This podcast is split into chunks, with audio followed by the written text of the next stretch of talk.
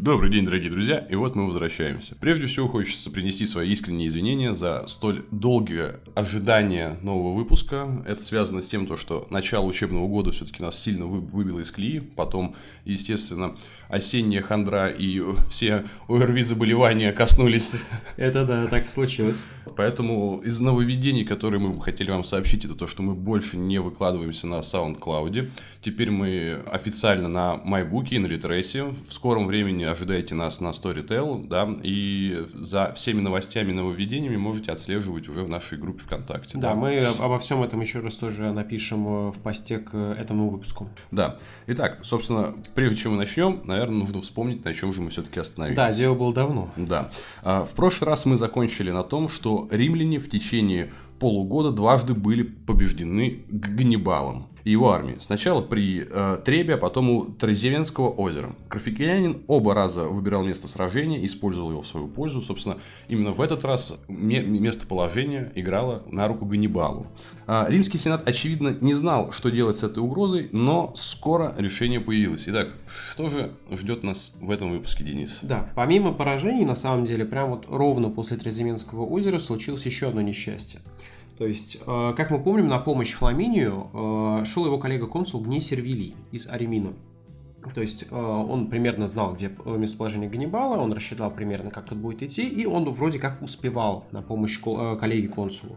И на всякий случай он отправил свою конницу, то есть своей армию около 4000 всадников вперед, чтобы они быстрее пришли на помощь, потому что все римляне в курсе, что у Ганнибала располагает огромной конницей по сравнению с типичными легионами. Но Ганнибал расправился с Ламинием быстрее э, и уже устроил э, западню э, Гнею Сервилию, его, точнее его кавалерии. То есть его, Ганнибаловы нумидийцы и испанские всадники налетели на, римских, на римскую кавалерию с обеих сторон и не оставили никаких шансов. То есть там десятки только смогли сбежать, около половины попало в плен, остальные были убиты. Соответственно, Гней Сервилий просто ушел назад, потому что понимал, что без кавалерии с Ганнибалом ему воевать не получится никак. Ну и тем более Ему нужно было возвращаться, потому что цезальпийские галлы, которые были очень воодушевлены карфагенянскими победами, снова начали а, бунтовать, и поэтому нужно было э, Гнею Сервилию вернуться в Аремин и успокоить, э, стабилизировать ситуацию, как бы сейчас выразились. Со всеми этими событиями было принято решение в Риме избрать диктатора. Этого не происходило уже более 30 лет, то есть с Первой Пунической войны, э, и выбор пал на Квинта Фабия Максима. Этот Фаби уже дважды был консулом и один раз цензором и имел опыт в боевых действиях. То есть в целом опытный политик и военачальник. Его начальником конницы, то есть вторым после диктатора, был назначен некий Марк Минуций Руф. То есть про него нам известно чуть меньше. Мы точно знаем, что он до этого был один раз консулом, и что имя Руф значит «рыжий». То есть мы можем только два факта здесь э, про него назвать. Рыжий консул. Именно так. Рыжий мастер конницы. Значит, первым делом э, Фаби начал работать с людьми и их настроем. Нужно понимать, что э, для римлян, для жителей самого города, то есть они узнавали обо всем, ну, узнали обо всем случившемся только по э, бежавшим солдатам. То есть у них обычный день, и они видят, как вот там десятки и сотни солдат просто возвращаются и рассказывают про ужасы, которые они увидели. Соответственно, Фаби прекрасно понимал, что для потенциально нового сражения с Карфагеном Ему необходимы мотивированные солдаты, а спокойствие мирного населения обеспечит ему надежный финансовый и политический фон. Для этого он поручил изучить Сивилины книги, это были такие стихотворные сборники с пророчествами. И после этого объявил, что проблема наша в том, что богам было сделано недостойное подношение – нужно было заложить новый храм и провести круп, э, крупное жертвоприношение Юпитеру в виде 300 быков. Конечно, все дело вот, вот в божественном вот этом всем проявлении. Ну, еще раз, здесь надо необходимо ответить, что, отметить, что да, в наше время такой шаг выглядит странным и даже смешным. Но нужно помнить, что в римском, в римском сознании боги не были чем-то каким-то нереальным или каким-то молча наблюдающими созданиями, то есть, которые иногда нас подталкивали к правильным решениям или к неправильным. А наоборот, они были уверены, что дух какого-либо места можно встретить в лесу или у реки. Э, боги могут выбирать, в какую сторону в конфликте поддерживать, э, принимать непосредственное участие в битве. То есть, поэтому, если учитывать все эти факторы, действия Фабия по возвращению богов на, скажем так, римскую сторону, они выглядят вполне здравыми. То есть, он возвращал боевой дух жителям Рима. Что касается самого Ганнибала, то, Ганниба, э, то Фабий применил тактику, которую позже назовут в его честь Фабиевой, а также которая даст диктатору прозвище Кунктатор – то есть медлитель. Как-то не очень пока звучит. Сейчас до всего дойдем, конечно. А, дело в том, что Квинт Фаби осознал, что в лобовом столкновении двух армий Ганнибал, скорее всего, победит. Он сделает так, что он выберет опять место и опять а, одержит победу и разгромит римлян. И он был сильнее в плане тактики. Здесь именно непосредственно для сражения. Диктатор э, понимал, что вот еще одно крупное поражение, оно сразу, сразу после Тразименского озера поставит Рим уже на грань, э, поражения, на грань поражения глобального. Вот. Поэтому его вариант был прост. Оставаться в поле зрения армии Ганнибала, следить за его маневрами из укрепленного на холме лагеря. На холме обязательно, чтобы конец э, карфагенян не имел преимущества.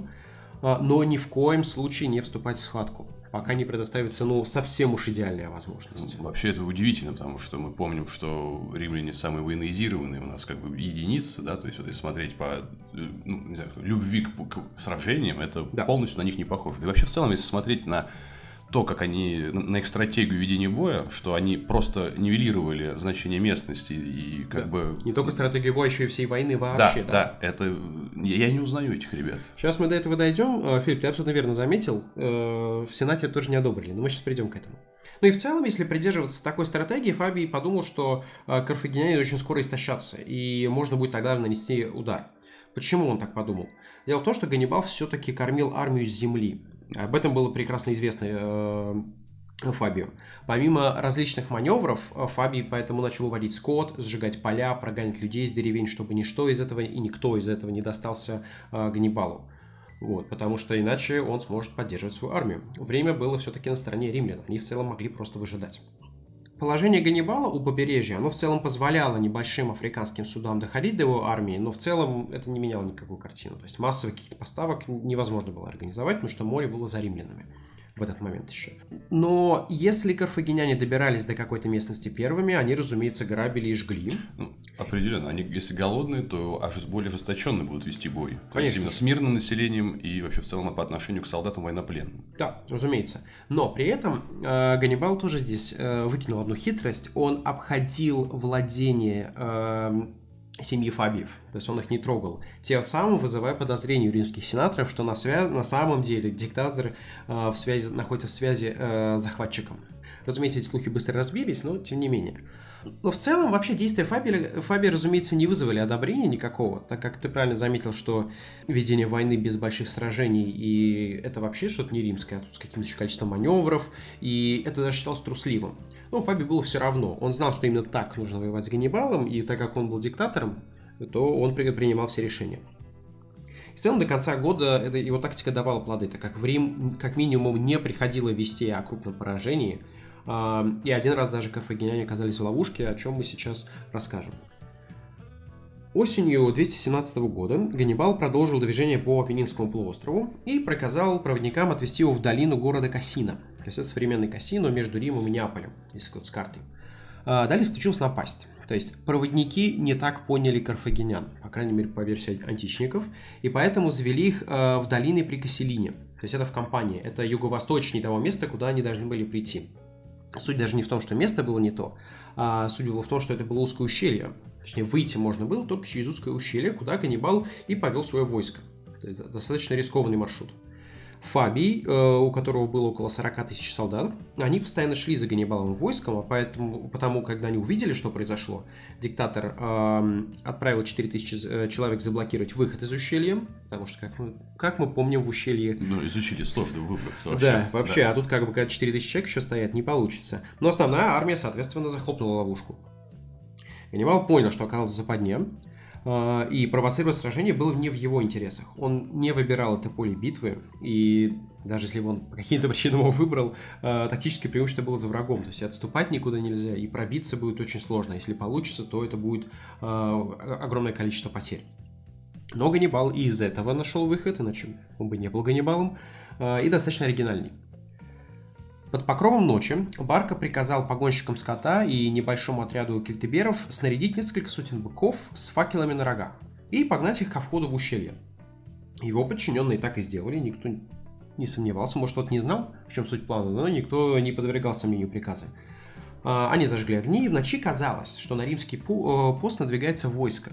То есть римляне были уверены, что это вылазка такая, или что карфагеняне сейчас даже не вылазка, они будут пытаться прорваться – отряд, что охранял выход из ущелья, устремился на помощь своим товарищам, открывая выход э, для карфагенян. Ганнибал очень оперативно вывел свою армию из ущелья, а Фабий остался неудел. Ну, у одних гуси, у других быки. У других быки, да.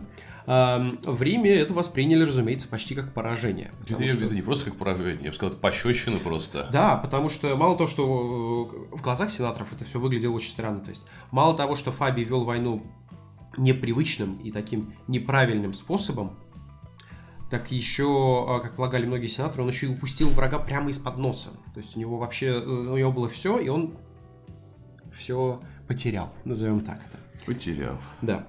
А, дикта... Э, диктатор даже получил прозвище «педагог Ганнибала». Как мы помним, педагоги – это изначально были рабы, которые отводили детей в учебные заведения. Потому что он просто его сопровождал всегда. К концу осени а, Фабия вызвали в Рим, а потому э, центром решений стал его э, начальник конницы Минуций Руф, который был в лагере как раз тех, кто негодовал за, на Фабия за его медлительность. А потому при первой же возможности он решил действовать более агрессивно. Хотя Фабий строго-настрого ему сказал, делай то же самое, так будет лучше. Во время одного из рейдов за припасами карфагеняне были атакованы э, римлянами у, у поселения Геран, и Ганнибал приказал отходить. Вот. Э, такая, скажем так, победа то, что в Сенате это восприняли как победу, эту, скажем так, эм, небольшую стычку, в которой римляне заставили отступить карфагенян. Эм, и это сражение обнадежило сенаторов, и тогда было принято крайне странное решение – дать начальнику конницы Минуцию Руфу такие же полномочия, как были у диктатора Фабия. То есть, по сути, у нас два диктатора. Да, то есть э, это очень странная история, потому что, по сути, это возвращение консульской системы, но в обертке диктатуры. У них как бы больше полномочий, чем обычно у консулов, но суть та же самая остается. Вопрос эффективности. Да, то есть тогда смысл был назначать, назначать диктатора изначально. И армию разделили пополам между новыми содиктаторами. А, результат был предсказуем. А, в следующем столкновении Ганнибал выманил Минуца из лагеря, окружил его, и дело бы закончилось еще одной катастрофой, но Фабий пришел на выручку, карфагеняне организованно отступили. Минуций после этого снял с себя дополнительные полномочия и вернулся на позицию подчиненного Фабию. Ну, не получилось. Ну, он признал, как бы, что это действительно было сомнительное решение, и поэтому э, все вернулось на круги своя. Как итог, за полгода римляне не были разбиты Ганнибалом, э, случались небольшие стычки, но в них успех был переменным. Армия в плане количества восстановилась, э, чтобы уже в следующем году продолжать войну. И вот этой своей тактикой Фабий смог э, не просто дать Риму передышку, а в целом восстановил боевой дух и держал в напряжении врага. Уже немногими годами позже в Риме будут признавать, насколько спасительными оказались действия Фабия, которые изначально тогда не называли трусостью. Э, как мы уже говорили, да, э, благодаря вот этой фабиевой тактике римляне смогли восстановить свою военную мощь, и к весне 216 года э, в активе было около 86 тысяч человек – то есть это около 80 тысяч пехоты и 6 тысяч конницы. Римляне сильно превосходили э, на тот момент армию Ганнибала. Она состояла около 50, э, и, около 50 тысяч солдат, то есть 40 тысяч пеших и 10 тысяч всадников. Как обычно, конница у него больше. Ну, он с этим уже работал. Да, но тем не менее, это действительно большое э, численное превосходство. Также, в отличие от командования Ганнибала, где хоть и могли быть споры и обсуждения по поводу некоторых действий военачальника, и они бывали, но, плане, но планы его битв не подвергались сомнению. А вот у римлян, конечно же, всегда была вероятность какого-то разлада. В 216 году консулами были выбраны очень разные Луций Эмилий Павел и Кай Терентий Ворон. Эмилий Павел в целом желал придерживаться более осторожной стратегии, то есть не совсем, конечно, Фабиевой, а, так как с такой огромной армией это было невозможно. Невозможно незаметно идти или просто сопровождать кого-то.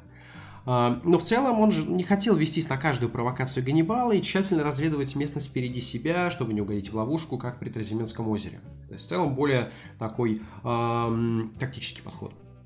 Ворон был, скажем так, более заряженным. Э, он был уверен, что ну, в этот раз грубой военной силы должно хватить, должно быть достаточно.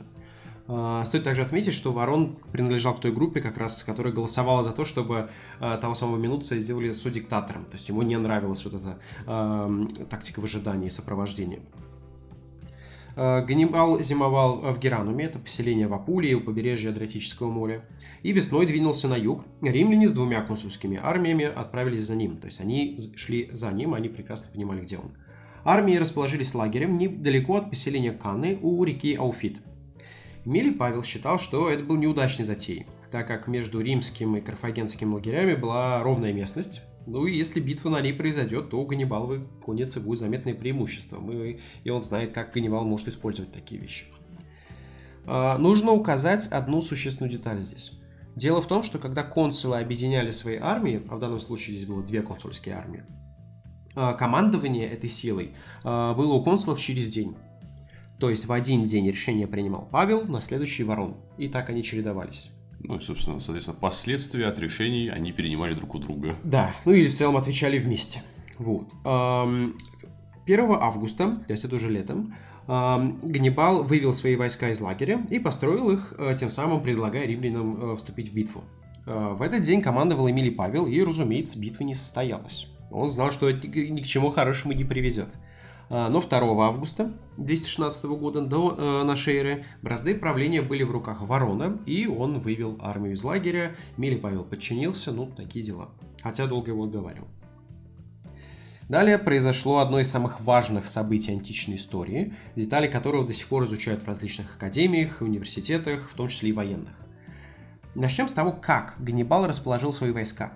В середине он поставил более слабых кельтов и пехоту из Испании, а слева и справа расположил свою тяжелую пехоту, наиболее профессиональную ливийцев, как мы помним. Дальше также по флангам была расположена конница, как обычно. А, важно рассказать о том, как именно была выстроена линия Карфагенян. Это, точнее, даже была не линия, а дуга. Ну, или треугольник, в целом, э, кому как. А эта линия первая, она выгибалась в сторону римлян. То есть, как бы, получается, эм, кельты и испанская пехота, они вот этой дугой как бы были ближе к римлянам, чем остальные. Сейчас мы потом узнаем, как это э, пойдет, каким, какие плоды это принесет.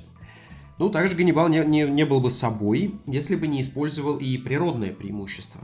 То есть он выстроил свою армию так, чтобы солнце светило в глаза римлянам, и ветер также э, нес пыль в их сторону. То есть нужно понимать, что при марше таких армий, разумеется, поднимались просто какие-то огроменные облака пыли. С римской стороны ключевым изменением э, служило то, что Ворон приказал пехоте строиться плотнее друг к другу. Э, таким образом, он делал ставку на то, что его пехота э, сломит менее организованных галлов и испанцев. В этом консул был прав, но Ганнибал это знал и использует это во время сражения. Соответственно, после того, как легкая пехота обеих сторон обменялась снарядами, как это обычно происходило, началась сама битва. Как обычно, по флангам э, схлестнулись всадники, в центре пехота карфагенян столкнулась с плотными рядами римлян, э, и линия Ганнибала, она была шире римской, и поэтому те самые ливийцы, они держались пока в целом без дела еще на флангах. Вот. И они не вступали в сражение, в то время как галлов и испанцев медленно, но верно теснили назад римляне. Пока это происходило, конный отряд э, испанской кель, э, кельтской э, конницы схлестнулся с римской конницей, а справа нумидийцы против союзников римлян. А у нумидийцев возникли какие-то сложности, они потихоньку начали сдавать назад, что вот это было не по плану. А, но испанцы-кельты уже расправились со своими противниками и перегруппировались и пришли на подмогу африканцам. И таким образом э, римляне потеряли свою конницу, потому что как только тебе атакуют в тыл, обычно ты бежишь. А пока всадники решали свои задачи, пехота карфагенян отходила все глубже, и таким образом вот эта дуга, которую Ганнибал выстрелил, она выгнулась в другую сторону, и в этот момент он отправил э, подкрепление в центр, чтобы люди перестали отходить назад. То есть, чтобы он отправил подкрепление испанцам и кельтам и приказал ливийцам атаковать римские фланги. Дело в том, что римляне не заметили, как они отодвинули эту линию, как ливийцы оказались у них с левого и с правых флангов. То есть, и у них вроде все шло хорошо, они теснили врага назад, они могли действительно сейчас прорвать линию, но не тут-то было.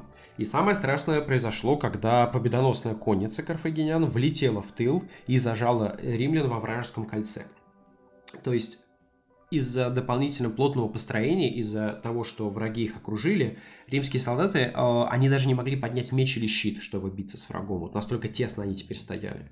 Вот. Есть упоминание о том, как Эмилий Павел, э, его бывший судиктатор, Минуц, э, бывший судиктатор Фабия Минуций, небольшой отряд стояли до последнего, не поддались общей панике, но в конце концов пали на поле битвы. Вот. Командующий римлянами Ворон, который командовал армией в этот день, э, он отступил еще до резни, бежал с конницей. Ну, какой мудрый. Да, хотя он принимал это решение. Когда все военачальники пали или бежали, римляне попытались отступить с поля боя, но, тем не менее, там около 15 тысяч человек укрылись э, в лагере. Их было два лагеря, маленький и большой, но, тем не менее, Ганнибал настиг их и там. Какие-то совсем небольшие отряды смогли выжить, э, укрыться в лесах, но, тем не менее. А теперь данные о потерях. То есть в этой битве э, данные расходятся. То есть это от, 20, от 25 тысяч до 50 тысяч убитыми потому что там это была просто какая-то кровавая баня. Но опять же их зажали, они не, смогли, не могли даже обороняться, и поэтому карфагеняне просто били уже. Просто вот как вот в кучу, в массу. И около 10 тысяч пленных. У Ганнибала около 6-8 тысяч, э, как раз большинство это было э, кельты и испанская пехота. Карфагенский э, военачальник вновь победил сильно превосходящую по числу армию э, и умело использовал все факторы. То есть он, это был окружающий маневр, он знал тактику врага и даже использовал силы природы на, э, к своему, э, на благо своему, своей армии. Итого, получаем, что за два года войны ну, что у нас счет 3-0. Да, Ганнибал нанес три крупных поражения римлянам, которые в этих битвах потеряли там от 75 до 100 тысяч человек, то есть римлян и союзников. Э, он продемонстрировал э, абсолютную недееспособность Рима э, что-то что предпринять каким-то образом. Вот эти полгода Фабия были передышкой, но кто их заметит? Опять же, то есть люди замечают как раз громкие события. Но после этой оглушительной победы 30-летний Ганнибал не пойдет, не пойдет на Рим. Он двинется на юг в компанию. А вот причины этого решения мы обсудим уже э, в следующем выпуске. выпуске как, да. и события, как и другие события Второй Пунической войны. Да, опять же напоминаю, что все наши выпуски сопровождаются текстовой версией, и в них мы прикрепляем карты. Собственно, здесь да, в здесь... этом выпуске будут карты сражений. Здесь, э, здесь пригодится, чтобы как-то представить да, себе, чтобы визуализировать это Да, визуализировать и пред... понять масштаб произошедшего. Да, все. До новых встреч. Всего доброго.